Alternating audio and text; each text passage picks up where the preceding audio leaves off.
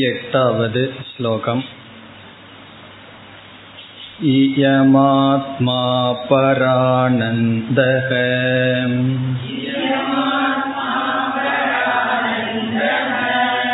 परप्रेमास्पदं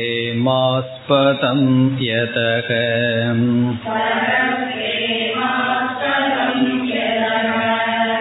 मानभुवं हि भूयासम्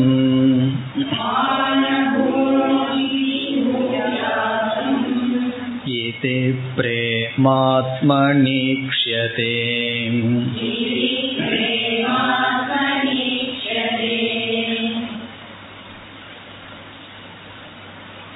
எட்டு ஒன்பது இந்த இரண்டு ஸ்லோகங்களில் ஆத்மா அல்லது அகம் ஆனந்த சொரூபக என்று நிலைநாட்டுகின்றார். இதற்கு முன் சம்வித் என்று ஆசிரியரால் அழைக்கப்பட்ட சைத்தன்ய தத்துவம் அறிமுகப்படுத்தப்பட்டது. அந்த சைத்தன்ய தத்துவம் ஏகம் பிறகு நித்தியம் என்று நிலைநாட்டப்பட்டது. நித்தியம் என்று நிலைநாட்டுவது சத் என்று நிலைநாட்டுவதாக பார்த்தோம். சத் சித் என்ற இரண்டு தத்துவம் அறிமுகப்படுத்தப்பட்டு எட்டாவது ஸ்லோகத்தில் ஆரம்பத்தில் இயம் ஆத்மா என்று அறிவு ரூபமான சத்ஸ்வரூபமான ஒரு பொருள்தான் ஆத்மா என்று கூறினார். சென்ற வகுப்பில் ஆத்மா என்ற சொல்லுக்கு பொருள் பார்த்தோம். அகம் சப்தார்த்தக. நான் என்ற சொல்லுக்கு பொருள். நான் நான் என்ற சப்தத்தை பிரயோகம் செய்கிறோம். அதற்குரிய விஷயம் ஆத்மா. அதாவது சத் சுரூபமான சித் சுரூபமான தத்துவம் நான் என்று சொல்லி பிறகு என்ன சொல்கிறார்? இந்த ஆத்மா பரானந்தக. மீண்டும் ஆத்மா என்ற ஒரு சொல்லை எடுத்துக்கொண்டு இந்த ஆத்மா அகம் பரானந்தக. பரம் என்றால் மேலான வரையறுக்கப்படாத நிரதிசய ஆனந்தக ஆனந்த சொரூபம் சுகஸ்வரூபம். இதில் நாம் விசாரத்தை ஆரம்பித்தோம். எப்படி இங்கு ஆசிரியர் ஆத்மா ஆனந்த சொரூபம் என்று நிலைநாட்டுகிறார் என்பதை நாம் இப்பொழுது ஆரம்பிக்க வேண்டும். இங்கு விசாரம் எப்படி செல்கிறது என்றால் நாம் எவ்வளவோ பொருள்களை விரும்புகின்றோம் ஆசைப்படுகின்றோம் அந்த ஆசை அல்லது இச்சா இங்கு பிரேம என்ற சொல்லினால் குறிப்பிடப்படுகிறது. நாம் விரும்புவது அன்பு செலுத்துவது. எத்தனையோ பொருள்களை நேசிக்கின்றோம் விரும்புகின்றோம் ஆசைப்படுகின்றோம் அதை பிரேம என்று சொல்லப்படுகிறது. பிரேம என்றால் விருப்பம் நேசித்தல் ஆசைப்படுதல். உங்களுக்கு எதில் பிரேமை இருக்கிறது என்றால் ஒவ்வொருவரும் எத்தனை எத்தனையோ பொருள்களை சொல்வார்கள். பிறகு விசாரம் செய்து பார்த்தால் நாம் எங்கெல்லாம் பிரேம விருப்பு வைக்கின்றோமோ அங்கெல்லாம் தொடர்ந்து ஒன்று இருக்கிறது. நாம் பத்து பொருளை சொன்னால் இந்த பத்து பொருளிடத்தில் எனக்கு பிரேமை இருக்கின்றது என்று சொன்னால் பத்து வேறு வேறு பொருள்களாக இருக்கலாம். டெலிவிஷனா இருக்கலாம் காரா இருக்கலாம் சுற்றி இருக்கின்ற மனிதர்களாக இருக்கலாம். ஆனால் இந்த பத்து பத்து பேரிடமும் பத்து பொருள்களிடமும் தொடர்ந்து இருப்பது என்ன என்று விசாரம் செய்து பார்த்தால் அங்கு சுகம் அல்லது ஆனந்தம் என்பது தொடர்ந்து இருக்கின்றது. இப்ப எதையெல்லாம் நம்ம நேசிக்கின்றோமோ அங்கெல்லாம் என்ன இருக்கின்றது என்றால் ஆனந்தம் அல்லது சுகம் இருக்கின்றது. இப்ப இதிலிருந்து நாம் ஒரு முடிவுக்கு வருகின்றோம். நான் எதை நேசிக்கின்றேனோ அங்கு ஆனந்தம் இருக்கின்றது. அதாவது ஆனந்தத்தை தான் நான் நேசிக்கின்றேன். சுகத்தை தான் நான் உண்மையில் விரும்புகின்றேன். அதனாலதான் எவ்வளவோ புருஷார்த்தம்னு பேசினாலும் வாழ்க்கையில லட்சியம்னு பேசினாலும் இறுதியா ஒரே ஒரு புருஷார்த்தம் அது ஆனந்தம் சுகம். இப்பொழுது சுகம் எங்கு இருக்கின்றது எவ்வளவு இருக்கின்றது என்றால் நான் எதை நேசிக்கின்றேன் எவ்வளவு தூரம் நேசிக்கின்றேன் என்பதை வைத்து என்ன முடிவு பண்ணுகின்றோம்? அந்த இடத்தில் அவ்வளவு தூரம் இன்பம் இருக்கின்றது. அப்ப முதல் கருத்து நான் ஆனந்தத்தை தான் விரும்புகின்றேன். இதுதான் ஃபர்ஸ்ட் பாயிண்ட் நான் விரும்புவது ஆனந்தம். என்னுடைய பிரேமைக்குரிய விஷயம் ஆனந்தம். என்னுடைய இச்சைக்கு உரிய விஷயம் ஆனந்தம். அது எப்படி தெரிகிறது என்றால் நம்ம ஒரு பொருளை வாங்குகின்றோம். வாங்கும் பொழுது அதிலிருந்து சுகம் கிடைக்கும் என்ற எண்ணத்தில் வாங்குகின்றோம். டெலிவிஷனோ அல்லது வேற ஒரு பொருளோ வீட்டுக்கு வாங்குகிறோம். அதில் கேரண்டி கார்டு கொடுத்திருப்பான். சரியில்லைன்னா நாங்கள் மாற்றிக்கொள்கிறோம். வந்ததற்கு பிறகு அது சரியாக வேலை செய்யவில்லை அது துக்கம் கொடுக்கின்றது. உடனே என்ன செய்கின்றோம்? அதை நாம் மாற்றி விடுகின்றோம். அதே போல மனிதர்களையே மாற்றிக்கிறோம். கொஞ்ச நாள் நண்பர்களா இருப்போம். சரியில்லை துக்கம் கொடுக்க ஆரம்பிச்சிட்டாருன்னு வச்சுக்குவோமே. பிறகு என்ன செய்கின்றோம்? இனிமேல் அவருடன் பேசுவதில்லை என்று மாற்றி கொள்கின்றோம். இதிலிருந்து என்ன தெரிகிறது? ஆனந்தம் நமக்கு கிடைக்கும் வரை அது நம்முடைய விருப்பத்திற்குரிய விஷயமாக இருக்கிறது. ஆனந்தம் எப்பொழுது கிடைக்கவில்லையோ அது என்னுடைய விருப்பத்திற்குரிய விஷயமாக இல்லை. இது வந்து நம்மளுடைய அனுபவத்தில் இருக்கிற விஷயம். அதைத்தான் இங்கு எடுத்துக்கொள்கிறார். அதான் முதல் பாயிண்ட் முதல் கருத்து என்னவென்றால் நான் எதை விரும்புகின்றேன் என்றால் நான் ஆனந்தத்தை தான் விரும்புகின்றேன். அப்ப எப்படி நம்ம இதை சாஸ்திர ரீதியா போடலாம் என்றால் எத்திர பிரேமாஸ்பதத்துவம் தத்திர ஆனந்தத்துவம். இப்ப எத்திர பிரேமாஸ்பதத்துவம் தத்திர ஆனந்தத்துவம்.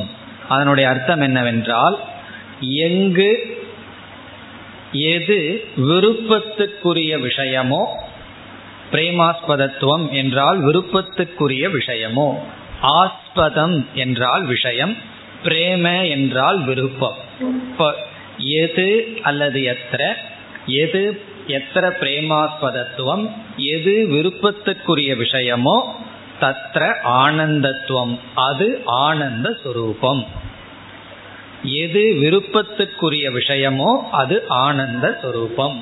அதாவது அந்த இடத்துல ஆனந்தம் இருக்கு. நான் எதையெல்லாம் விரும்புகின்றேன் என்று எடுத்து பார்த்தால் நான் விரும்புகிற பொருள்ல கண்டிப்பா ஆனந்தம் இருக்கின்றது. ஆனந்தம் இல்லை சுகம் இல்லை என்றால் நான் விரும்ப மாட்டேன். இல்லையே நான் சில சமய வாழ்க்கையில சேலஞ்சு கஷ்டத்தையும் விரும்புகிறேன் இந்த பேப்பர்ல வந்து சில பசில சால்வ் பண்ணுவோம். அது கஷ்டம் தானே அதையும் விரும்புகிறேன் என்றால் அதுலேயும் ஆனந்தம் இருக்கின்றது. அந்த கஷ்டத்துல ஒரு சுகம் கிடைக்கிது போல் இருக்கு. சில பேர்த்துக்கு அப்படி கஷ்டப்படுறதுல ஒரு சுகம் உண்டு. அப்படி எதை விரும்பினாலும் நான் விரும்புவது ஆனந்தத்தை தான் ஆகவே எதெல்லாம் விருப்பத்திற்குரிய விஷயமாக இருக்கிறதோ அங்கெல்லாம் ஆனந்தம் இருக்கின்றது. இது வந்து முதல் ஸ்டெப் முதல் லாஜிக் இனி இரண்டாவது என்னவென்றால் இதுவும் நம்முடைய அனுபவ சித்தம். நான் இந்த உலகத்தில் யாரை அதிகமாக நேசிக்கின்றேன் என்பது கேள்வி. நான் இந்த உலகத்தில் யாரை அதிகமாக நேசிக்கின்றேன்? ஒவ்வொருவரும் ஒவ்வொரு லிஸ்ட் சொல்லுவார்களா என்றால் கிடையாது. நான் இந்த உலகத்தில் யாரை நேசிக்கின்றேன்? மிக அதிகமாக என்றால் எல்லோருக்கும் ஒரே ஒரு ஆன்சர் தான் இருக்கு. எல்லோருனாலையும் ஒன்னத்தான் நேசிக்க முடியும். அது உங்களுக்கே தெரியும். யார்னா? என்னை. இப்ப நான் என்னை நேசிக்கின்றேன். அது ரெண்டாவது வாக்கியம். ரெண்டாவது வாக்கியம் என்ன? நான் என்னை நேசிக்கின்றேன். என்னுடைய அன்புக்கு உரிய விஷயம் நான் தான். அது போக மீதி தான் மற்றவங்க நான் என்னை நேசிக்கின்றேன். இப்ப முதல் வாக்கியம் ரெண்டாவது வாக்கியத்தை சேர்த்து தான் ஒரு முடிவுக்கு வரப்போறோம். முதல் வாக்கியம் என்ன? நான் எதை நேசிக்கின்றேனோ அந்த இடத்தில் ஆனந்தம் இருக்கின்றது. அது முதல் வாக்கியம். இரண்டாவது வாக்கியம் என்ன?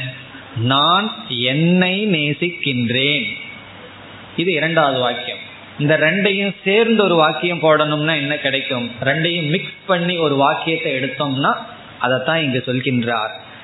நான் ஆனந்தத்தை விரும்புகின்றேன். நான் எதையெல்லாம் விரும்புகின்றேனோ அங்கு ஆனந்தம் இருக்கிறது முதல் கருத்து. நான் என்னை விரும்புகின்றேன். ஆகவே ஃபைனல் ஸ்டேட்மெண்ட் கடைசி வாக்கியம் நான் ஆனந்த ஸ்வரூபமானவன் மூணாவது வாக்கியம் வந்து நான் ஆனந்த சொரூபமானவன்.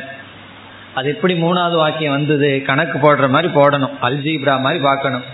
மூணாவது வாக்கியத்தில் எப்படி இந்த கருத்து கிடைச்சதுன்னா நான் எதை நேசிக்கின்றேனோ அந்த இடத்துல ஆனந்தம் இருக்கு. நான் என்ன நேசிக்கிறேன்? அப்படின்னு என்னிடத்தில் ஆனந்தம் இருக்கின்றது. நான் எதையெல்லாம் நேசிக்கின்றேனோ அந்த இடத்துல ஆனந்தம் இருக்கிறது. நான் என்னை நேசிக்கின்றேன்? ஆகவே என்னிடத்தில் ஆனந்தம் இருக்கின்றது. இனி இதுல சில சந்தேகம் எல்லாம் வரப்போகுது பிறகு பார்ப்போம். முதல்ல இந்த மூணு படிய மனதில் புரிந்து கொள்வோம் நான் எதையெல்லாம் நேசிக்கின்றேனோ அங்கு ஆனந்தம் இருக்கின்றது. இரண்டாவது கருத்து நான் என்னை நேசிக்கின்றேன். ஆகவே அது இரண்டாவது கருத்து. ஆகவே நான் ஆனந்த சுரூபமானவன். இப்ப இதுல என்ன சந்தேகம் வரலாம்? நான் எதையெல்லாம் நேசிக்கிறேனோ அங்கு ஆனந்தம் இருக்கிறதுங்கிறதுல சந்தேகம் கிடையாது. எந்த பூர்வபக்ஷம் வர முடியாது. காரணம் என்ன? நம்முடைய அனுபவம் நம்ம ஆனந்தத்தை தான் விரும்புகின்றோம். இந்த பொருளை விரும்புறேன் அந்த பொருளை விரும்புறேங்கிறதெல்லாம் சும்மா சொல்றது. அதிலிருந்து ஆனந்தம் கிடைக்கிறதுனால அதை விரும்புறோம். அதிலிருந்து சுகம் கிடைக்கல என்றால் நம்மால் விரும்ப முடியாது. விரும்பினாலும் விரும்ப முடியாது. விரும்பலாமேன்னு விரும்பினாலும் விரும்ப முடியாது. அதுல சந்தேகம் கிடையாது. பிறகு நான் என்னை நேசிக்கின்றேன் அப்படின்னு இரண்டாவது வாக்கியம் சொன்னோம். அதுல சில சமயங்கள்ல சந்தேகம் வரலாம். உண்மையிலேயே நாம் நம்மை நேசித்து கொண்டுதான் இருக்கின்றோம். அதுல என்ன சந்தேகம் வரலாம் என்றால் நான் எல்லா நேரத்திலும் என்னை நேசிப்பது என்பதில்லை. சில சமயங்களில் என்னையே நான் துவேஷிக்கின்றேனே. நம்மையே நம்ம திட்டிக்கிறோமல்ல நம்ம தலையெழுத்துன்னு நம்மையே நம்ம வருத்தப்பட்டுக்கிறோம். அது மட்டுமல்ல சில சமயங்களில் சிலர் தன்னையே அழித்து கொள்கிறார்கள் அல்லவா? தற்கொலை செய்து கொள்கிறார்கள் அல்லவா? அப்போ அவர்கள் அவர்களை நேசிக்கிறார்களா? நேசிக்கவில்லையே. அவர்கள் எவ்வளவு தூரம் அவர்களை வெறுத்த காரணத்தினால் தற்கொலை செய்கிறார்கள். இப்ப நான் என்னையே நேசித்தல் என்பது இல்லையே. நேசிக்கிறேன். சில சமயம் நேசிக்கிறேன். எல்லாம் நல்லா இருக்கும்போது நேசிக்கிறேன். ஏதாவது ஒரு சங்கடம் வந்தது கஷ்டம் வந்துடுதுன்னு என்ன பண்றேன்? தலை வலிச்சதுன்னு வச்சுக்கோமே. அந்த நேரத்துல உன்னை நீ நேசிக்கிறியான்னு யாராவது கேட்டா என்ன வந்துடும் கோபம் தான் வரும். இந்த நேரத்துல நான் நேசிக்கிற லட்சணத்திலேயா இருக்கேன் அப்படி நம்ம சொல்லிடுவோம். இப்ப நம் மீது நமக்கு துவேஷமும் இருக்கின்றது. நம்மையே அழித்து கொள்ளும் அளவு நம்மை நாம் வெறுக்கும் பொழுது இரண்டாவது வாக்கியம் எப்படி சரியாகும்? இந்த ரெண்டு வாக்கியம் சரியானா தான் மூணாவது வாக்கியம் சரியாகும். நான் ஆனந்த சுரூபமானவன். நான் என்ன நேசிக்கிறதுனால என்னிடத்துல ஆனந்தம் இருக்குன்னு சொன்னோம். நான் என்னை பூர்ணமாக நேசிப்பதில்லையே என்னையே நான் வெறுக்கின்றேன். அடிக்கடி தற்கொலை பண்ணிக்கலாங்கிற எண்ணம் வேற வந்துட்டு இருக்கு அப்ப என்ன செய்யறதுன்னா என்ன சில பேர் அப்படி சொல்றாங்க திடீர் திடீர்னு போயிடலாம்னு தோணுது என்ன செய்யறதுன்னு வேற ஐடியா கேட்கிறார்கள். எதுக்கு ஐடியா கேட்கறாங்கன்னு தெரியல எப்படி போறதுக்கு ஐடியா கேட்கறாங்களா? அல்லது போகாம இருக்கிறது கேட்கிறார்களா அப்படி. அப்படி நம்மையே நாம் தற்கொலை செய்து கொள்கின்றோம். அதற்கு இப்பொழுது என்ன பதில் என்று பார்த்தால் பல சமயங்களில் நம்மை நாம் வெறுக்கின்றோம். நம்மையே நாம் அழித்து கொள்ள முயற்சி செய்கின்றோம். அதுக்கு வந்து ரொம்ப விசித்திரமான பதில் என்னவென்றால் அது எதை நிரூபிக்கின்றது என்றால் நம்மிடம் இருக்கின்ற அன்பு நம்மை நாம் நேசிப்பது மிக அதிகமாக இருக்கின்றது என்பதைத்தான் அது நிரூபிக்கின்றது. நம்மை நாம் வெறுப்பதும் நம்மையே நாம் அழித்து கொள்வதும் எதை நிரூபிக்கிறதுனா நம்ம மீது துவேஷம் இருக்குதுன்னு நிரூபிக்கவில்லை. நம் மீது அன்பு மிக அதிகமாக இருக்கிறது என்று அந்த உணர்வானது நிரூபிக்கின்றது. அது எப்படி என்றால் இப்ப நம்ம வீட்டில் ஒரு குழந்தை இருக்கு சரியா படிக்கல உடனே கோபம் வருது துவேஷம் வருது. பக்கத்து வீட்டு குழந்தை இருக்கு சரியா படிக்கல துவேஷம் வர்றதில்லை. சில சமயம் சந்தோஷம் வரும். அதுவும் வராமல் இருந்தால் நல்லது. துவேஷமும் வர்றதில்லை. இப்ப நம்ம வீட்டு குழந்தை மீது துவேஷம் வருவதற்கு என்ன காரணம்? பக்கத்து வீட்டு குழந்தையும் சில சமயம் எடுத்து விளையாடுறோம். அந்த குழந்தையோடையும் அந்த குழந்தையும் நம்ம நேசிக்கிறோம். ஏன்னா ஃப்ரெண்டுன்னு வச்சுக்கோமே. இப்போ பக்கத்து வீட்டு குழந்தை இருக்கு அல்லது ரிலேஷன் குழந்தைகள் இருக்கு. அந்த குழந்தைகளையும் நம்ம நேசிக்கிறோம். ஆசை இல்லாமல் இல்லை பற்று இல்லாமல் இல்லை. ஆனா நம்ம குழந்தையும் நேசிக்கிறோம். ஆனா நம்ம குழந்தை மீது சில சமயங்கள்ல துவேஷம் வருது. அந்த துவேஷம் எதை காட்டுது என்றால் நம்ம குழந்தை மீது அதிக பற்றத்தான் அந்த துவேஷம் காட்டுகிறது. நம்ம குழந்தை மீது அதிக ஆசை இருக்கு பற்று இருக்கு. அதனாலதான் அதுக்கு ஒரு கஷ்டம் வந்தா அது தவறு செய்யும் பொழுது அந்த தவறு துவேஷமாக கோபமாக வெளிப்படுகின்றது. இப்போ நாம எந்த பொருளை நேசிக்கிறோமோ அந்த பொருள்ல ஒரு வெறுப்பு வருவதற்கு காரணம் அந்த பொருளை மற்ற பொருளை காட்டிலும் அதிகமாக நேசிக்கின்றோம் என்பதை காட்டுகின்றது. அதே போலதான் சில சூழ்நிலைகள் நமக்கு கஷ்டத்தை கொடுக்கின்றது. உண்மையில் அந்த சூழ்நிலைகளைத்தான் நாம் துவேஷிக்கின்றோம். அந்த சூழ்நிலையில் இருக்கின்ற வெறுப்பை நம்மீது நாம் ஏற்றி வைத்துக் கொள்கின்றோம். காரணம் என்ன? அந்த சூழ்நிலையும் நாமும் பிரிக்க முடியாமல் இருக்கின்றோம். அந்த கஷ்டமான சூழ்நிலையும் நம்மையும் பிரிக்க முடியல. அதனால அந்த சூழ்நிலையில் இருக்கிற துவேஷம் நம்மீது ஏற்றி வைக்கப்படுகின்றது. தலைவலியே எடுத்துக்குவோமே. தலையில பெயின் வருது வலி வருது. நாம உண்மையிலேயே நம்மை வெறுக்கவில்லை. அந்த துக்கத்தை தான் வெறுக்கிறோம். ஆனா அந்த துக்கமும் நாமும் ரொம்ப சேர்ந்து பக்கத்தில் இருக்கோம். அதனால என்ன ஆகுது? அந்த துக்கத்தை வெறுக்கின்ற நாம் உண்மையிலேயே துக்கத்தை வெறுக்கிற நாம் நம்மையே வெறுப்பது போல் நமக்கு தெரிகிறது. நம்மையே நாம் வெறுக்கின்றோம். உண்மையில் நடந்தது என்னன்னா நாம் வெறுப்பது அந்த சூழ்நிலையை.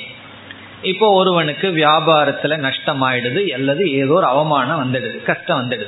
அப்ப அவன் முடிவு செய்கின்றான் நான் தற்கொலை செய்து கொள்கின்றேன் என்று. அப்ப அவன் உண்மையில் அவன் அதிகமா நேசிக்கிறதுனாலதான் இந்த கஷ்டம் எனக்கு வேண்டாம். அவன் ஒரு தவறான முடிவு எடுக்கிறான். என்னை நான் அழித்துக் கொள்வதன் மூலமாக எனக்கு இந்த கஷ்டத்திலிருந்து நிவர்த்தி கிடைக்கும். இந்த துக்கத்திலிருந்து நான் விடுதலை அடைவேன். ஏன்? என்னை அழிக்கிறதுக்கும் நான் தயாரா இருக்கேன். அந்த அளவு என்னை நான் நேசிக்கின்றேன். எனக்கு துக்கம் வேண்டாம். நான் காரணம் என்ன? என்னை நான் நேசிக்கின்றேன் என்று ஒருவன் தன்னை அழித்து கொள்வது அவன் மீது அவனுக்கு இருக்கின்ற அளவிட முடியாத பற்றை குறிக்கின்றது. அப்படி நம்மை நாம் வெறுத்தல் என்பது உண்மையில் நமக்கு வெறுப்புக்குரிய சூழ்நிலைகளைத்தான் வெறுக்கின்றோம். நம்மை நாம் வெறுப்பதில்லை. அதனாலதான் தலைவலி வந்தா டாக்டர்கிட்ட போய் தலையை அறுத்துருங்கன்னு சொல்றதில்லை. காரணம் என்ன? தலை எனக்கு வேணும். நான் ரொம்ப நேசிக்கிறேன். அதில் ஒரு நிமித்தம் இருந்து என்னை துயரப்படுத்துகிறது. ஆகவே அது எனக்கு வேண்டாம். அதனால என்னன்னா அதனால சில மருந்து கொடுப்பார் சில கஷ்டங்கள் வரும் அதெல்லாம் நம்ம ஏத்துக்கிறோம். காரணம் என்ன? எனக்கு சுகம் வேண்டும். காரணம் நான் என்னை நேசிக்கின்றேன். அப்படி நம்மிடம் அவ்வப்பொழுது சில வெறுப்புகள் தோன்றினாலும் அதிக வெறுப்பு தோன்றினாலும் அது எதை குறிக்கின்றது என்றால் நம் மீது உள்ள பற்றைத்தான் குறிக்கின்றது. அதனால அந்த சந்தேகத்துக்கு இடம் கிடையாது. அப்ப நாம வெறுக்கிறது சூழ்நிலைகளை துக்கத்தை தான் வெறுக்கிறோமே தவிர நம்மை நாம் வெறுப்பதில்லை. நம்மை நாம வெறுக்கிறது போல தெரிகிறது. காரணம் சூழ்நிலையிலிருந்து நாம் பிரிக்க முடியாமல் இருக்கின்றோம். அதை பிரிச்சுட்டோம் அப்படின்னா பிறகு சூழ்நிலை வேறு நான் வேறுன்னு பிரிச்சுட்டோம்னா நம்மை நாம் வெறுக்க மாட்டோம். இப்ப நம்மை நாம் வெறுப்பதும் கூட நம் மீது இருக்கின்ற அன்பை தான் காட்டுகின்றது.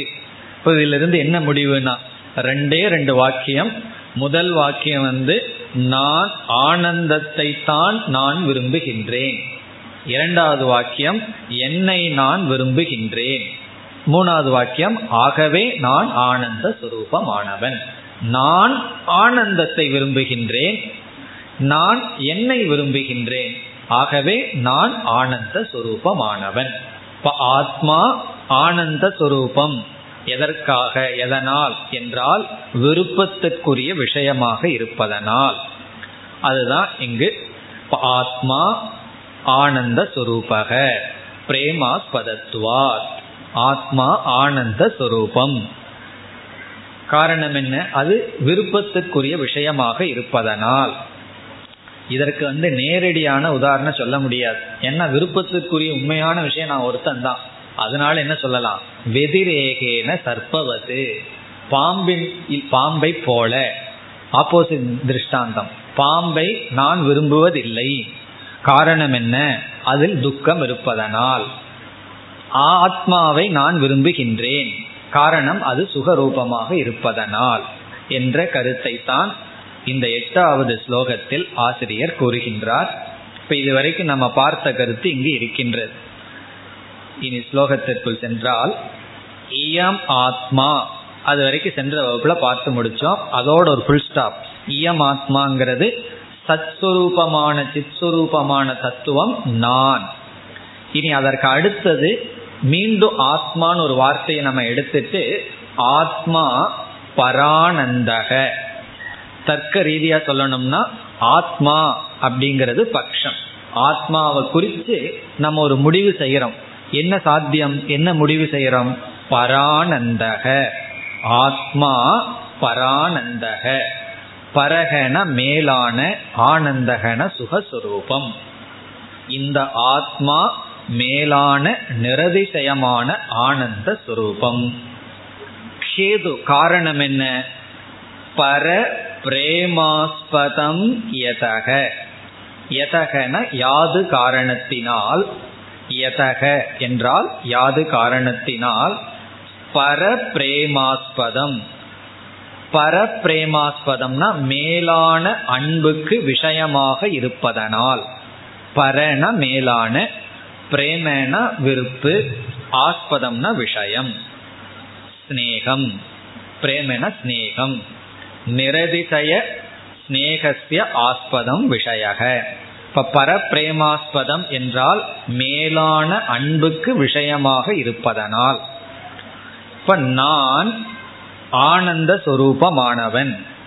காரணம் என்னவென்றால் நான் மேலான அன்புக்கு விஷயமாக இருக்கின்றேன். அது எப்படி மேலான அன்புக்கு நீ விஷயமா இருக்கிறதுனால ஆனந்த சுரூபம்னா? எதெல்லாம் நான் விரும்புறனோ அதெல்லாம் ஆனந்த சுரூபம். இப்ப எத்தனை எத்தனை? எங்கெல்லாம் பிரேமாஸ்பதத்துவம் தத்திர தத்திர ஆனந்தத்துவம் அங்கெல்லாம் ஆனந்த சுரூபம். இது வந்து முதல் வரி. இனி இரண்டாவது வரியில் நான் என்னை விரும்புகின்றேன் என்ற கருத்தை நிலைநாட்டுகின்றார். அது எல்லாத்துக்கும் தெரிஞ்சதுதான். எல்லோருமே அவரவர்கள் அவரவர்களை விரும்புகிறார்கள். இதெல்லாம் வேதாந்தத்தில் இருக்கிற ரகசியம். வெளியே சொல்லக்கூடாது. வெளியே வந்து எல்லாம் தியாகம் நான் உலகத்துக்கு பாடுபடுறேன் அப்படின்னு எல்லாம் சொல்றோம். ஆனா உண்மை என்னன்னா எல்லாம் அவரவர்களைத்தான் அவரவர்கள் விரும்புகிறார்கள். அதுதான் இங்கு இரண்டாவது வரியில் சொல்லப்படுகிறது. நான் என்னுடைய இருப்பை என்றும் விரும்புகின்றேன். நான் அழிவை நான் விரும்புவதில்லை. அது கூறப்படுகிறது. இரண்டாவது வரிக்கு வந்தால் மானபுவம் ஹி பூயாசம் இதி பிரேம ஆத்மனி ஈக்ஷியதே. கடைசியிலிருந்து வருவோம். பிரேம ஆத்மனி ஈக்ஷியதே. பிரேம என்றால் அன்பு நேசித்தல் ஆத்மனி தன்னிடத்தில் ஈக்ஷியதே அறியப்படுகிறது. அன்பானது விருப்பமானது நம்மிடத்தில் அறியப்படுகின்றது. நம்முடைய அனுபவம். நம்மிடத்தில் விருப்பம் நம்மையே நாம் நேசித்தல் என்பது அறியப்படுகின்றது. பிரேம பிரேம என்றால் அன்பு நேசித்தல் ஆத்மனி ஈக்ஷியதே. அது எப்படி எந்த விதத்தில் நம்மை நாம் நேசிக்கின்றோம் என்பதை விளக்குகின்றார். மானபுவங்கி பூயாசம் இதி இவ்விதமாக எவ்விதமாக என்றால் ந புவம் என்றால் அகம்ங்கிறது இந்த இடத்துல சப்ஜெக்ட் அகம் ந புவம் அபுவம். ஆங்கிறது மறைஞ்சிருக்கு. அகம் ந அபுவம் என்றால் நான் இல்லாமல் போவேனாக. என்பது மா என்பது வேண்டாம். நான் இல்லாமல் போவேன் என்பது வேண்டாம். அப்படின்னு என்ன அர்த்தம்? உடனே அதையும் சொல்றார் பூயாசம் நான் என்றும் இருப்பேன் ஆக. இப்போ பூயாசம் என்றால் நேரடியா சொல்றது. அகம் பூயாசம் நான் என்றும் இருப்பேன் ஆக. அதாவது சமஸ்கிருதத்தில் இது ஆசீர்லிங்கன்னு சொல்றது. நமக்கு நாமே ஆசீர்வாதம் பண்ணிக்கிறோம். உண்மையிலேயே நம்ம வந்து யாருக்கு ஆசீர்வாதம் பண்றோம்னா நமக்கு நாம தான் ஆசீர்வாதம் பண்றோம். யார்கிட்ட போனாலும் பகவான் கிட்ட போனாலும் என்ன கேட்கிறோம் பகவானே ஆசீர்வாதம் பண்ணிட்டு வர்றோம். எனக்கு ஆசீர்வாதம் பண்ணு அப்படின்னு சொல்றோம். அப்படி அவரவர்கள் என்ன விரும்புகிறார்களாம் பூயாசம். நான் என்றும் நல்லா இருக்கணும். பிறகு ந புவம் என்றால் இருக்கக்கூடாது. மா என்பது கூடாது. டபுள் நெகட்டிவ் இருக்கக்கூடாது என்பது விரும்புவதில்லை. என்பது வேண்டாம். நான் இல்லாமல் போவேன் என்பது வேண்டாம். நான் இன்றும் இருப்பேன் ஆக என்ற விதமான பிரேம ஒரு விதமான நிரதிசயமான அன்பானது நம்மிடத்தில் பார்க்கப்படுகிறது. அகம் ந அபுவம் இது மா. நான் இல்லாமல் இருப்பேனாக என்பது வேண்டாம். மான வேண்டாம். பூயாசம் நான் என்றும் இருப்பேனாக என்ற ரூபமான பிரேம விருப்பமானது தன்னிடத்தில் பார்க்கப்படுகிறது. சில நேரத்துக்கு எண்பத்தஞ்சு வயசு தொண்ணூறு வயசு ஆயிருக்கும். பெட்ல படுத்துட்டு ரொம்ப கஷ்டப்படுவார்கள். போயிடுறீங்களான்னு கேட்ட என்ன சொல்லுவார்கள் தெரியுமா? இன்னும் கொஞ்ச நாள் தான் இருந்துட்டு போறேன்னு சொல்லுவார்கள். அவங்க என்னதான் பார்ப்பாங்க? ஒன்றும் சாப்பிட முடியாது பார்க்க முடியாது கேட்க முடியாது. இருந்தாலும் போறதுக்கு ஆசை வருமானா எப்போ வரும்னா ரொம்ப பெயின் வந்தா போயிடலாமே கூப்பிடுவியா பகவானேன்னு சொல்லுவார்கள். கொஞ்சம் பெயின் குறையட்டும். உடனே இன்னும் கொஞ்ச நேரம் இருக்கிறனே. பேரனுடைய பேரனுக்கு பூணூலை பார்த்துட்டு போகணும். இந்த மாதிரி ஏதாவது ஒரு ஆசையை வச்சுட்டு அந்த ஆசையினுடைய அடிப்படையில் என்ன செய்வார்கள்? உயிரோட இருக்கணும். அப்படி போகணும்னு ஆசை வந்தால் போகணும்னு ஆசை கிடையாது. அந்த நேரத்தில் ஏதோ ஒரு துக்கம் அது போகணும்னு ஆசை. அது போகாதுங்கிற பட்சத்துல நானும் போய் போகணும்னு அது தோன்றுகிறது. வெளியே இருக்கிற துக்கம் நிமித்தம் தன் மீது ஏற்றி வைக்கப்படுகிறது. உண்மையில் யாரும் யாரையும் வெறுப்பதில்லை. யாரும் அவரவர்களை வெறுப்பதில்லை. இப்ப இதுல இருந்து என்ன தெரிகிறது? நான் என்னை மேலாக நேசிக்கின்றேன். நான் எதை நேசிக்கின்றேன் என்றால் ஆனந்தத்தை தான் நான் நேசிக்கின்றேன். பிறகு நான் என்னை நேசிக்கின்றேன்? ஆகவே நான் ஆனந்த சுரூபமானவன். இவ்விதம் இந்த எட்டாவது ஸ்லோகத்துல அகம் ஆனந்த சுரூபக என்று சொன்னார். இனி இதுல இனி ஒரு பூர்வபக்ஷம் வருகிறது. இனி ஒரு சந்தேகம் வருகின்றது. அதை நீக்குகின்றார் ஒன்பதாவது ஸ்லோகத்தில். இப்ப அடுத்த ஸ்லோகத்தில் இனி ஒரு சந்தேகம். அந்த சந்தேகத்தை நீக்குகிறார் இந்த ஆனந்த விஷயத்தில் நான் ஆனந்த சுரூபமானவன்கிற விஷயத்துல இனி ஒரு சந்தேகம் அது என்ன ஒன்பதாவது ஸ்லோகம் தத் प्रेमात्मार्थमन्यत्र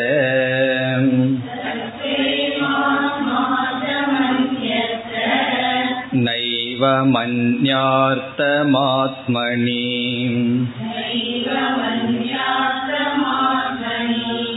अतस्तत्परमं तेन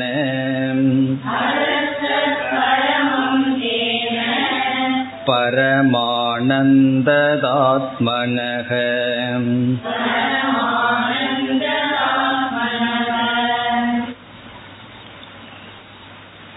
இந்த ஸ்லோகத்தில் ஒரு பூர்வ பக்ஷி இனி ஒரு அனுமானத்தை செய்கின்றான் அதை வந்து பிரதிபந்தி அனுமானம் அப்படின்னு சொல்றது. பிரதிபந்தி அனுமானம்னா நமக்கு எதிராக இருப்பவன் பிரதிபந்தினா நமக்கு ஆப்போசிட் நமக்கு எதிராக இருப்பவன் அவன் ஒரு அனுமானம் சொல்றான். அவன் என்ன சொல்கின்றான்? பிரதிபந்தியினுடைய அனுமானம் என்னவென்றால் புத்திரக. புத்திரன் முதலியவர்கள் ஆனந்த சுரூபமானவர்கள். புத்திர களத்திர வித்தம் இத்தியாதி. எத்தனையோ பொருள்கள். அதுல எந்த பொருளை வேணாலும் எடுத்துக்கலாம். அந்த பொருள் ஆனந்த சுரூபம். காரணம் என்ன? பிரேமாஸ்பதத்வாத் அதுவும் விருப்பத்துக்குரிய விஷயமாக இருக்கின்றது. ஆத்மவது உன்னை போல. இப்போ பூர்வபக்ஷி என்ன சொல்றான்? நீ உன்னை விரும்புற நான் என்ன விரும்புற. சரி நான் எத்தனையோ பொருளையும் விரும்புகின்றேனே. எங்கெல்லாம் நான் விரும்பு எங்கெல்லாம் எனக்கு விருப்பம் இருக்கோ அதெல்லாம் ஆனந்த சுரூபம்னா நான் என்னை விரும்புகின்றேன். அதனால ஆனந்த சுரூபம்னு சொன்னீர்கள். நான் என்னுடைய புத்தரனையும் விரும்புறேன் மகனையும் விரும்புறேன் பிறகு வீட்டை விரும்புறேன் எத்தனையோ பொருள்களை விரும்புறேன் தேசத்தை விரும்புறேன். அப்போ அதுவும் ஆனந்த சுரூபம் தானே. ஆத்மா மட்டும் ஆனந்த சுரூபம்னு எப்படி சொல்ல முடியும்? என்பது பூர்வ பட்சம் அதாவது எதையெல்லாம் நீ விரும்புகின்றாயோ அது ஆனந்த சுரூபம். நான் என்ன விரும்புறதுனால ஆனந்த சுரூபம் என்று கூறினால் நான் வந்து புத்திரனை விரும்புறேன். எத்தனையோ பேர்த்த விரும்புறேனே. அப்போ அவர்களும் ஆனந்த சுரூபம் தானே. ஆத்மாவும் ஆனந்த சுரூபமா இருக்கட்டும். மீதி இருக்கின்ற பொருள்களும் இந்த உலகத்தில் இருக்கிற விஷயங்களும் ஆனந்த சுரூபம். அதனால என்னன்னா உனக்கு வேணா நீ ஆத்மானந்தத்தை அனுபவி. நான் விஷயானந்தத்தை அனுபவிச்சுட்டு இருக்கேன். விஷயத்தை தியாகம் பண்ணுன்னு சொல்லாதீர்கள். கடைசியா அதுதான். எல்லாத்தையும் விட்டுட்டு சன்னியாசம் எடுத்துக்கோன்னு சொல்லாதீர்கள். காரணம் என்ன? உனக்கு ஆத்மானந்தத்தை வச்சுக்கோ எனக்கு விஷயானந்தம் இருக்கு. விஷயத்திலையும் ஆனந்தம் இருக்கிறது. எப்படின்னா நான் அதை விரும்புவதனால். நீ எதையெல்லாம் விரும்புறையோ அதுல ஆனந்தம்னு சொன்னா விஷயத்துல ஆனந்தம் இருக்கு. காரணம் என்ன? நான் விரும்புவதனால். சில பேர்த்துக்கு வந்து தன்னுடைய சில உறவினர்கள் மீது சில பேர்த்து மீது அவ்வளவு அளவிட முடியாத ஒரு ஆனந்தம் ஒரு பற்று இருக்கும் விருப்பம் இருக்கும். அப்படி இருக்கிறது எதை குறிக்கிறதுனா அங்கேயும் ஆனந்தம் இருக்கிறது. இது பூர்வ பட்சம் அதற்கு இங்கு பதில் சொல்கின்றார். இங்கு என்ன பதில் சொல்றாருன்னா நீ உண்மையில் யாரையும் நேசிப்பது கிடையாது. இது பெரிய உண்மை. இதை போய் யார்கிட்டையும் சொல்லிடக்கூடாது. சொன்னா அடுத்த கிளாஸுக்கு அனுப்ப மாட்டார்கள். நீ உண்மையில் யாரையுமே நேசிப்பது கிடையாது. அப்படி நினைச்சீங்கன்னா அது பொய். நீ உன்னைத்தான் நேசிக்கின்றாய். இல்லையே என்னுடைய மகனை நேசிக்கிறேன் மகளை நேசிக்கிறேன் கணவனை நேசிக்கிறேன் மனைவியை நேசிக்கிறேன்னலாம். அதெல்லாம் பொய். பட்ட பகல்ல சொல் சொல்கின்ற பொய். அப்படி சொல்லுவாங்க தெரியுமா? பட்ட பகல்ல பொய் பேசாதன்னு சொல்லி. அப்படின்னு என்ன அர்த்தம்னா பெரிய பொய்யே அப்படின்னு அர்த்தம். நீ உண்மையில் யாரையுமே நேசிப்பது கிடையாது. இல்லையே நான் நேசிக்கிறேனேன்னா. கிடையாது. எப்படி என்றால் நீ ஒரு பொருளை நேசிக்கின்றாய் என்று சொன்னால் உண்மையில் நீ அந்த பொருளை நேசிக்கல. அந்த பொருளுக்காக அந்த பொருளை நேசிக்கல. அந்த பொருளிடத்தில் உன்னுடைய சம்பந்தம் இருக்கின்றது. இந்த நான் அந்த பொருளோடு சம்பந்தப்பட்டிருக்கிறது. அப்போ நீ அந்த பொருளை நேசிக்கும் பொழுது அப்பொழுது நீ அங்கு சென்று விட்டாய். இந்த நான் தான் அங்க போய் உட்கார்ந்துருக்கு. அந்த நான் அங்கிருந்து எடுத்துட்டா உன்னால நேசிக்க முடியாது. இப்ப நீ எந்தெந்த பொருளை எல்லாம் நேசிக்கிறாய் என்று சொல்கிறாயோ அந்த அன்பானது இந்த நான் என்ற சம்பந்தத்துடன் கூடிய காரணத்தினால். இப்போ ஒரு பொருளை காட்டி இது என்னுடைய மகன் அல்லது மகள். இவளை நான் நேசிக்கின்றேன் என்று சொன்னால் நீ உண்மையிலேயே அந்த வஸ்துவை நேசிக்கல. அந்த இடத்துல நீ சென்றுள்ளாய். உன்னுடைய ஆத்ம சம்பந்தம் அங்கு சென்று விட்டது. அந்த சம்பந்தத்தினால அந்த நிமித்தத்தினாலதான் அந்த பொருளை நீ நேசிக்கின்றாய். அது எப்படி தெரியுதுன்னா அந்த சம்பந்தத்தை நீ எடுத்து விட்டால் உனக்கு அந்த அன்பும் சென்று விடும் இப்போ ஆத்ம சம்பந்த நிமித்தமாகத்தான் மற்றவர்களை எல்லாம் நீ நேசிக்கின்றாய். அந்த சம்பந்தத்தை நீ எடுத்துட்ட அந்த பொருள்ல உனக்கு ஆசை சென்று விடும் ஆகவே யாரையெல்லாம் நேசிக்கின்றாய் என்று நீ சொல்கின்றாயோ அது பிராந்தி. பிராந்தினா என்ன? அது உண்மை அல்ல அது பொய். அங்க ஒரு பெரிய அத்தியாசம் நடந்திருக்கு. நீ என்னமோ யாரையோ நேசிக்கிறதாக நினைக்கிற. கிடையாது. நீ உன்னைத்தான் நேசிக்கின்றாய். அந்த இடத்துல நீ சென்றுள்ளாய். எப்படின்னா இப்ப வந்து நம்ம வீட்டில் ஒருவர் இருக்கார். அவர் விருப்பத்துக்குரியவராக இருக்காருன்னு வச்சுக்கோம் ஏன்னா வீட்டில் இருக்கிறவங்க எல்லாம் விருப்பத்துக்குரியவர்களா இருக்க மாட்டார்கள். சில சமயம் எப்ப போகும்னு மனசுல நினைச்சிட்டு இருப்போம். விருப்பத்துக்குரியவர்களாக இருக்கிறாருன்னு வச்சுக்குவோமே. இப்போ அவருக்கு வந்து ஒரு மரணம் நிகழ்கிறது. உடனே என்ன வருது மனசுக்கு? துயரம் வருகிறது கஷ்டம் வருகிறது. அவர் ரொம்ப சந்தோஷமா இருந்தா அல்லது அவருடைய பிரசன்ஸ்ல நமக்கு சந்தோஷம் வருது. இதற்கு காரணம் என்ன என்றால் அவரோடு நான்கிறது சம்பந்தப்பட்டிருப்பதனால்.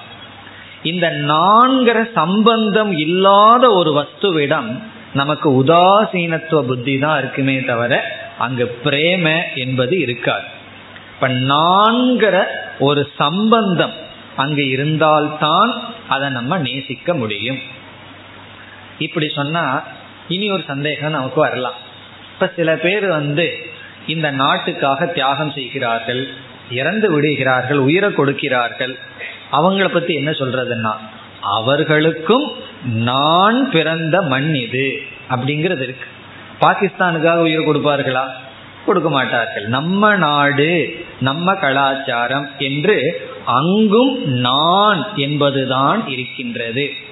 பிறகு ஏன் உயிரை கொடுக்கிறார்களே என்றால் அவர்களுடைய அபிமானம் வந்து கொஞ்சம் உயர்ந்திருக்கு. ஸ்தூல சரீரத்தை காட்டிலும் சூக்ம சரீரத்துக்கு போயாச்சு. அதனால இப்படி தியாகம் பண்றதுனால அவர்களுக்கு அதிக சுகம் கிடைக்கிறது. ஆகவே அதை செய்கிறார்கள். அதாவது ஒருவர் இருக்கார் அவரே சாப்பிட்டு இருக்கார் பிறகு அவரே சாப்பிட்டு இருக்கிற சுகத்தை அனுபவிச்சுட்டு இருக்கார் அவருக்கு ஒரு குழந்தை கிடைக்குது. உடனே அந்த குழந்தைக்கு கொடுத்துட்டு இவர் சாப்பிடாம இருக்கார். உண்மையிலேயே இப்ப இரண்டாவது நிகழ்ச்சியில சுகம் குறைவா அதிகமானு கேட்டா என்ன சொல்வார்கள்? இரண்டாவது நிகழ்ச்சியில சுகம் அதிகம். காரணம் என்ன அப்படின்னா அது என்னுடையங்கிறது அங்க இருக்கு. நான் அங்க போயிருக்கேன். அதனால அதை கொடுத்து நான் மகிழ்ச்சி அடைகின்றேன். இதே இது மற்றவர்களுக்கு கொடுப்போமான்னா? அப்படி கொடுத்து மகிழ்ந்தால் கொடுக்க மாட்டோம் மகிழ மாட்டோம்னு சொல்லல. அப்படி கொடுத்து மகிழ்ந்தாலும் நான் கொடுக்கிறேங்கிற நான் அங்க இருக்கு. நான் தியாகம் பண்றேன் நான் தானம் செய்கின்றேன் என்கின்ற அந்த நான்கிற சம்பந்தம் இருக்கிறதுனாலதான் மற்ற அனைத்தையும் நாம் நேசிக்கின்றோம். இந்த நான்கிற சம்பந்தம் இல்லை என்றால் நம்மால எதையும் நேசிக்க முடியாது. இத வந்து உபனிஷத்துக்கள்ல பல இடங்கள்ல சொல்லப்பட்டிருக்கு. ரொம்ப ஃபேமஸ் வாக்கியம் பிருகதாரண்யத்துல ஆத்மனஸ்து காமாய சர்வம் பிரியம் பவதி. அந்த வாக்கியம்தான் இங்கு விளக்கப்பட்டிருக்கிறது. ஆத்மனஸ்து காமாய சர்வம் பிரியம் பவதி. ஆத்மனஸ்து காமாய என்றால் ஆத்மனகன தனக்கு தன்னுடைய விருப்பத்துக்காக சர்வம் பிரியம் பவதி. அனைத்தும் விரும்பப்படுகிறது. இது ரொம்ப முக்கியமான வாக்கியம். யாருகிட்டையும் சொல்லாம மனசுக்குள்ள மட்டும் வச்சுக்க வேண்டிய வாக்கியம். என்ன வாக்கியம்?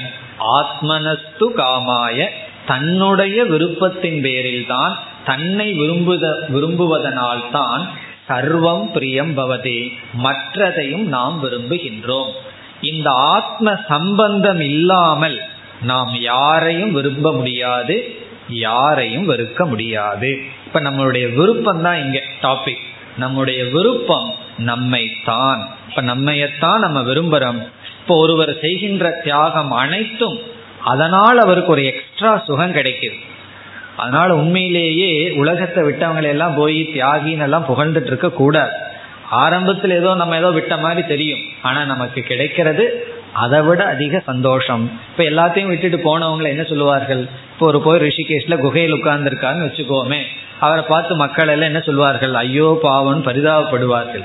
அவரு நினைச்சுக்குவார் ஐயோ பாவம் இவங்களை. அப்படி யாரை நம்ம ஐயோ பாவம்னு நினைக்கிறோமோ அவங்க நினைச்சிட்டு இருப்பாங்க இவங்களை ஐயோ பாவம்னு. அவருக்கு இதை விடுறதுனால அதிக சுகம் கிடைக்குது. அப்போ அவர் அவரைத்தான் விரும்புகின்றார்.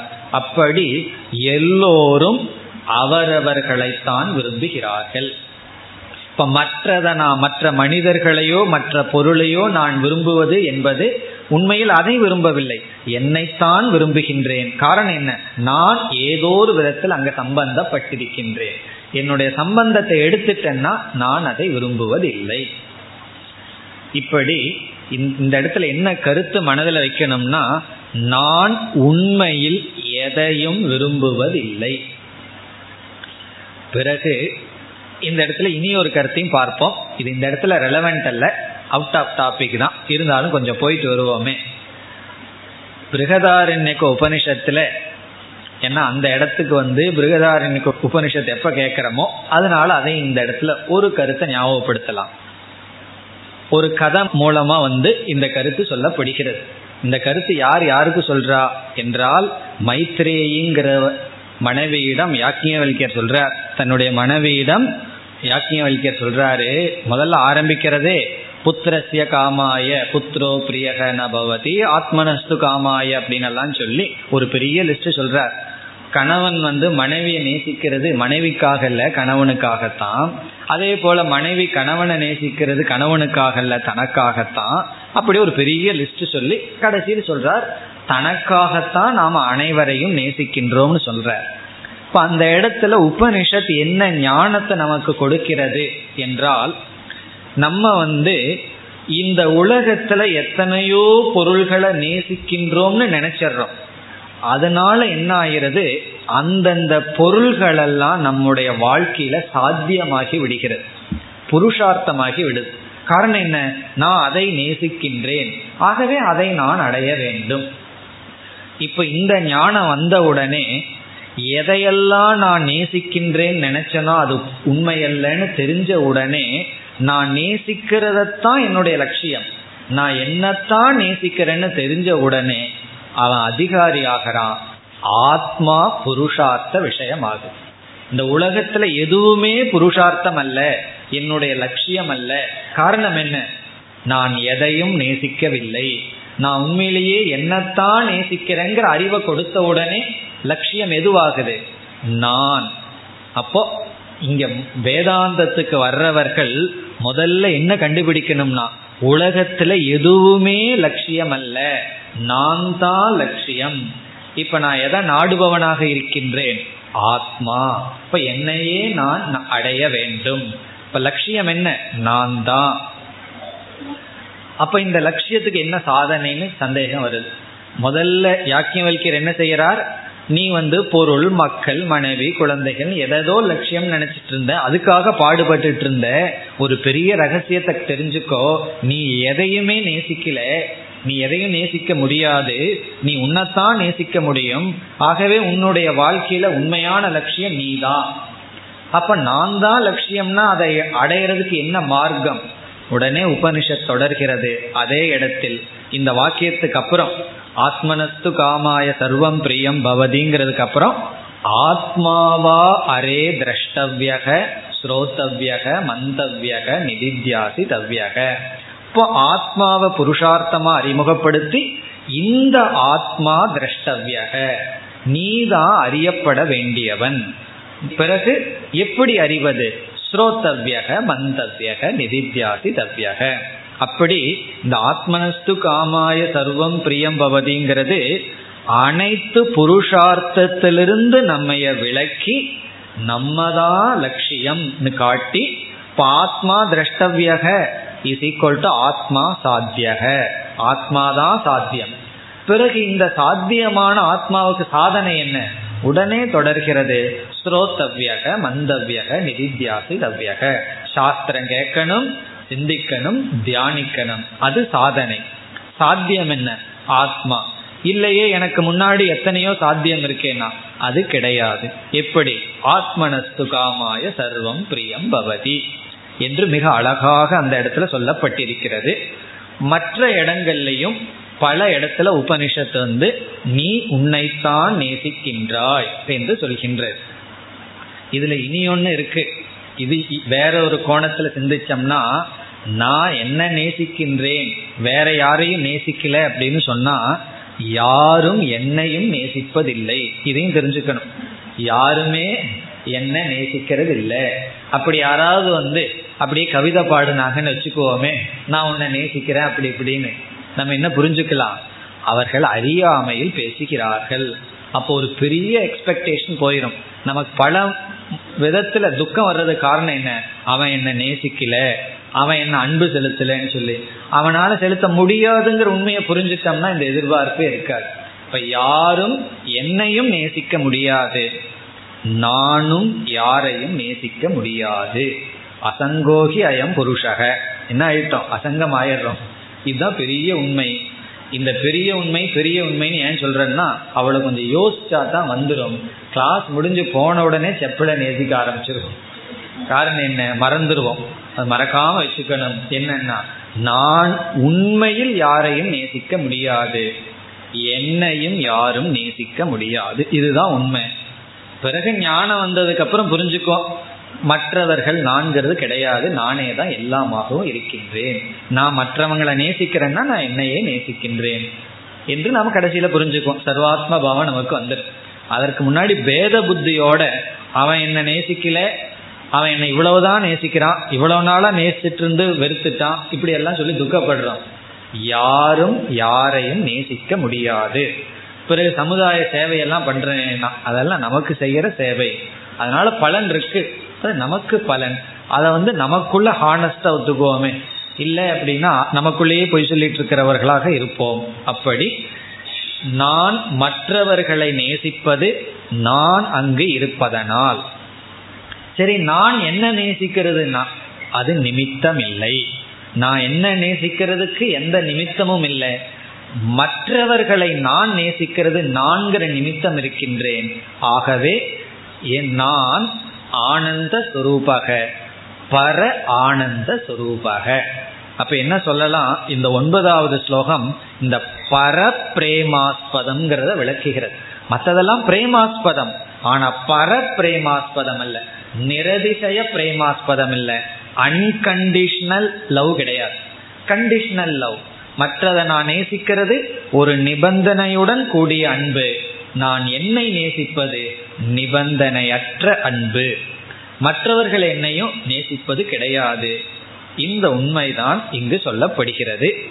அப்ப பூர்வபக்ஷ அனுமானம் என்னன்னா நான் மற்றதையும் நேசிக்கிறேன் ஆகவே மற்றதிலையும் ஆனந்தம் இருக்கு. உத்தரம் பதில் என்ன என்றால் நீ மற்றதை நேசிக்கும் பொழுது அந்த நேசித்தலில் நீ கலந்துள்ளாய். நீங்கிற நிமித்தம் இருக்கின்றது. ஆத்ம சம்பந்தம் இருக்கிறது. ஆகவே நீ உன்னைத்தான் நேசிக்கின்றாய். உண்மையில் மற்றதை நேசிப்பதில்லை.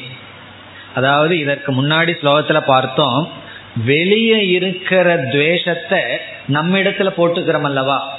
அதே போல நம்ம இடத்தில் இருக்கிற ஆனந்தத்தை வெளியே அத்தியாசம் பண்றோம். இந்த ரெண்டும் பண்றோம். இந்த ஸ்லோகத்தில் அது சொல்லப்படுகிறது. உன் மீது இருக்கின்ற ஆனந்தத்தை நீ மற்ற பொருள்கள் மீது அத்தியாசம் செய்கின்றாய்.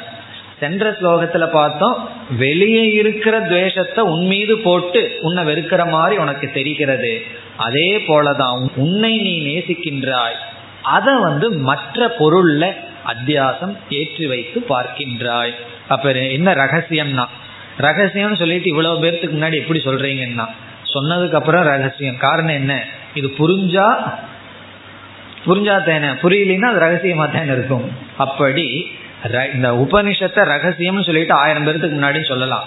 சொன்னதுக்கு அப்புறம் அது ரகசியமாவே இருக்கலாம். காரணம் என்ன? புரிகிற வரைக்கும். புரிந்து விட்டால் ராஜ வித்யா ராஜகுக்கியம் இந்த ரகசியம்ங்கிறதுனுடைய அர்த்தம் வந்து மேலானது அப்படின்னு அர்த்தம். அப்படி இது ஒரு பெரிய உண்மை. இந்த உண்மையை எப்ப மறந்துடுறோமோ அப்பெல்லாம் எமோஷனல் ப்ராப்ளம் வந்துடும் எமோஷனல் இன்செக்யூரிட்டி வந்துடும் என்ன மறந்துட்டான்? நான் வளர்த்துற வரைக்கும் வளர்ந்தேன். ரெக்கம் வளைச்சிடுது பறந்து போயிட்டார்கள். ஏன்னு கூட கேட்கறது இல்ல சாப்பிட்டையான்னு கேட்கறது இல்லைன்னு வயசான காலத்தில் ஒரு பாட்டு பாடுவார்கள் அல்லவா? ஒரு ரீங்காரம் இருக்கும் அல்லவா? ஓட்ட போல. அப்படி அதெல்லாம் மனசுக்குள்ள வந்துடும் காரணம் என்ன? நம்ம முடிவு பண்ணி வச்சிருக்கோம். மற்றவங்க நம்ம நேசிக்க முடியும்னு. நான் இனி ஒன்று முடிவு பண்ணியிருக்கோம். நம்மளும் மற்றவங்கள நேசிச்சுட்டு இருக்கிறோம்னு உண்மை என்னன்னா ரெண்டும் கிடையாது. நான் என்னத்தான் நேசிக்கிறேன் அவர் அவர்கள் அவர் அவர்களை நேசிக்கிறார்கள். ஆகவே என்ன கடைசியில கருத்து என்னன்னா நான் ஆனந்த சுரூபமானவன். நான் என்ன நேசிக்கிறது? நிரதிசயமா இருக்கிறதுனால நான் ஆனந்த சுரூபமானவன். இனி ஸ்லோகத்திற்குள் செல்லலாம். தத் பிரேம ஆத்மார்த்தம் அந்நத்திர அந்நத்திரங்கிற சொல்ல முதல்ல எடுத்துக்கொள்ளலாம். அந்நத்திர தத் பிரேம ஆத்மார்த்தம் அந்நத்திர அந்நத்திரங்கிற சொல்லுக்கு முன்னாடி ரெண்டு சொல்ல நம்ம சேர்த்திக்கணும். இந்த ஸ்லோகம் எல்லாம் ரொம்ப டைட்டா இருக்கு. பல சொற்களை எல்லாம் விழுங்கி இருக்கார் ஏன்னா நம்ம எல்லாம் சேர்த்து தான் புரிந்து கொள்ள வேண்டும். முதல்ல நம்ம சேர்த்தி கொள்ள வேண்டியது எது பிரேம? எது பிரேமங்கிற வார்த்தையை சேர்த்திக்கணும். எந்த அன்பானது எது பிரேம? இது இங்க கிடையாது. அதை நம்ம சேர்த்திக்கணும். எந்த அன்பானது? இனி அடுத்த சொல் அந்நத்திர அந்நத்திரங்கிற இடத்துல நம்ம என்ன பொருள் எடுத்துக்கணும்? மகன் முதலியவர்களிடம் தெரிகின்றதோ? புத்திராதௌ திருஷ்யதே. எது பிரேம புத்திராதோ திருஷ்யதே. எந்த அன்பு வேறு இடத்தில் இருப்பதாக தெரிகிறதோ. அந்நியத்திரன வேறு இடத்தில். இங்கேயும் ரெண்டு வார்த்தையை சேர்த்திக்கணும். இருப்பதாக தெரிகிறதோ. இப்ப எந்த அன்பு மகன் முதலியவர்களிடத்தில் இருப்பதாக தெரிகிறதோ. இப்ப இவ்வளவு சொன்னோம். ஒரே ஒரு வார்த்தையை தான் இப்ப எடுத்திருக்கோம். ஸ்லோகத்திலிருந்து அந்நியத்திர இப்ப அந்நியத்திரங்கிற வார்த்தையிலிருந்து இத்தனை கருத்தை எடுத்தா அந்நியத்திரங்கிறது பூர்த்தி ஆகுது எது பிரேம அந்நியத்திர புத்திராதோ திருஷ்யதே. எந்த அன்பு புத்திரன் முதலியவர்களிடம் இருப்பதாக தெரிகிறதோ இனி ஸ்லோகத்தில் இருக்கிற முதல் சொல் தது பிரேம. அந்த அன்பு தது பிரேம அந்த அன்பு. ததுனா அந்த பிரேமன அன்பு. எந்த அன்பு? அதான் ஆரம்பத்தில் ஆரம்பிச்சிருக்கோம். எந்த அன்பானது? புத்திரன் முதலியவர்களிடம். நமக்கு வேறாக இருக்கின்ற புத்திரன் முதலியவர்களிடம் தெரிகிறதோ அந்த அன்பு ஆத்மார்த்தம். அடுத்த சொல். தத் பிரேம ஆத்மார்த்தம். ஆத்மார்த்தம் என்றால் ஆத்ம சம்பந்த நிமித்தகம். ஆத்ம சம்பந்த நிமித்தகம். ஆத்ம சம்பந்தம்னா நான் என்ற சம்பந்தத்தை சார்ந்துள்ளது. சார்ந்ததனால்.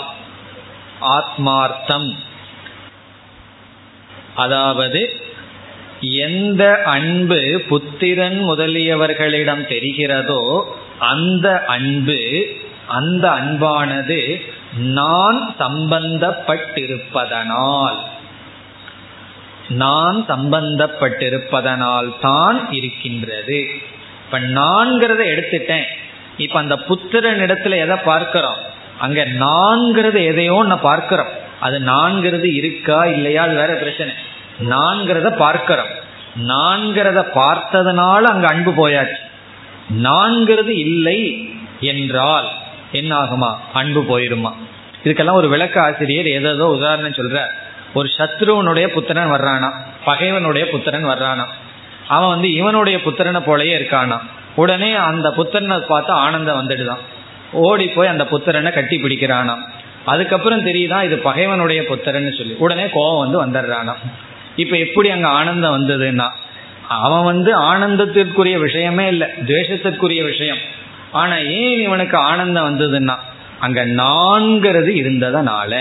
இந்த நான் இல்லை இவன் என்னுடைய மகன் இல்லை என்று தெரிந்த உடனே என்னாச்சுன்னா உடனே அந்த ஆனந்தம் சென்று விட்டது. அப்படி ஒரு பொருள்ல நான்கிறது போயிடுதுன்னு சொன்னா அது விருப்பத்திற்குரிய விஷயமா ஆகுது. அப்ப அந்த விருப்பமே நான் இருக்கிறதுனாலதான் அந்த நான் போயாச்சு விருப்பம் சென்று விட்டது. அதனாலதான் வீட்டில் இருக்கிறவங்கள் மீது வெறுப்பும் வருகிறது. அங்க நான்கிறது இருப்பதனால். வீட்டில் வந்து ஒரு கெஸ்ட் போல இருங்கன்னு சொல்றதனுடைய அர்த்தம் என்ன? யாரிடத்திலும் நான்கிறது வேண்டாம். ஏதோ ஒரு புது வீட்டுக்கு போயிருக்கோம். அந்த வீடு எப்படி இருந்தாலும் நம்ம என்ன பண்ணுவோம்? பேசாம இருந்துட்டு அமைதியா வந்துடுவோம். அதே போல இந்த நான்கிறத எடுக்க சொல்றதுதான் வேதாந்தம். இப்போ வேதாந்தம் என்ன சொல்லுது? சுத்தி இருக்கிறவங்ககிட்ட நான்கிறத எடுத்துரு. அப்படி இருந்ததுன்னு சொன்னா அதை நீ விரும்புவாய் வெறுப்பாய். உண்மையிலேயே வெறுப்புங்கிறது விருப்பத்தினுடைய எதிரி அல்ல. விருப்பத்துக்கு ஆப்போசிட் கிடையாது. விருப்பத்தினுடைய மறுபக்கம். விருப்பம் ஒரு டிகிரியில வெளிப்படும் பொழுது வெறுப்பா இருக்கு. விருப்பம் ஒரு டிகிரியில வெளிப்படும் பொழுது அது விருப்பமா இருக்கு. அப்ப இந்த ரெண்டும் ஒன்றுதான். விருப்பு வெறுப்பு. இந்த ரெண்டும் பகைவர்கள் அல்ல. ஒன்றுதான் வேறு வேறு கோணத்தில் விதவிதமான கலர்ல தெரியுது அவ்வளவுதான். அப்படி மற்ற அவர்களிடத்தில் உனக்கு இருக்கின்ற உனக்கு தெரிகின்ற அன்பானது நீ அங்கு இருப்பதனால். அப்போ அந்த பிரேம கண்டிஷன்டு நான்கிற நிபந்தனை இருப்பதனால்.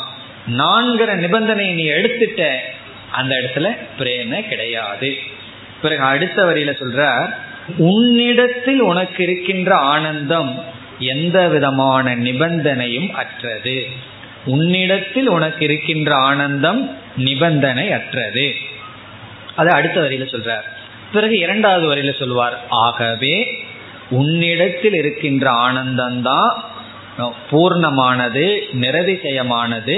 அதனால என்ன முடிவுன்னா நீ உன்னைத்தான் நேசிக்கின்றாய். நீ யாரையும் நேசிப்பதில்லை. இது வந்து இந்த கருத்தினால என்ன முடிவு பண்றோம்? பிரகதாரண்யத்தில் ரொம்ப அழகா அங்க ஸ்டெப்ஸ் கொடுக்கப்பட்டிருக்கு. இந்த உண்மையை தெரிஞ்ச உடனே என் வாழ்க்கையில நான் தான் லட்சியம். அது லட்சியமான உடனே பிறகு அந்த நானை தெரிஞ்சுக்கிறதுக்கு தான் நம்ம வந்து எல்லா சாதனைகளும் செய்கின்றோம். அது அந்த இடத்துல. இந்த இடத்துல அது எதற்கு பயன்படுத்தப்பட்டதுன்னா நான் ஆனந்த சுரூபம். அது மட்டுமல்ல நான் ஆனந்த சுரூபம்னு சொல்றதனுடைய தாத்பரியமும் கூட புருஷார்த்தத்துக்காகத்தான். நான் சத் சுரூபம் சித் சுரூபம்னு தெரிஞ்சிட்டா சரி முன்னாள் தெரியல இப்ப தெரிஞ்சிட்டா அதனால என்னன்றுவோம். நான் ஆனந்த சுரூபம்னு காட்டுனாதான் நான் வாழ்க்கையில லட்சியம் ஆகின்றேன் என்று இந்த இரண்டு ஸ்லோகங்களில் நான் ஆனந்த சுரூபம் என்று நிலைநாட்டப்பட்டது. அடுத்த சொற்களினுடைய விளக்கத்தை அடுத்த வகுப்பில் பார்ப்போம். ॐ पूर्णमधः पूर्णमिधं पूर्णात् पूर्णमुदच्छते पूर्णस्य पूर्णमादाय पूर्णमेवावशिष्यते ॐ शान्ति शान्ति शान्तिः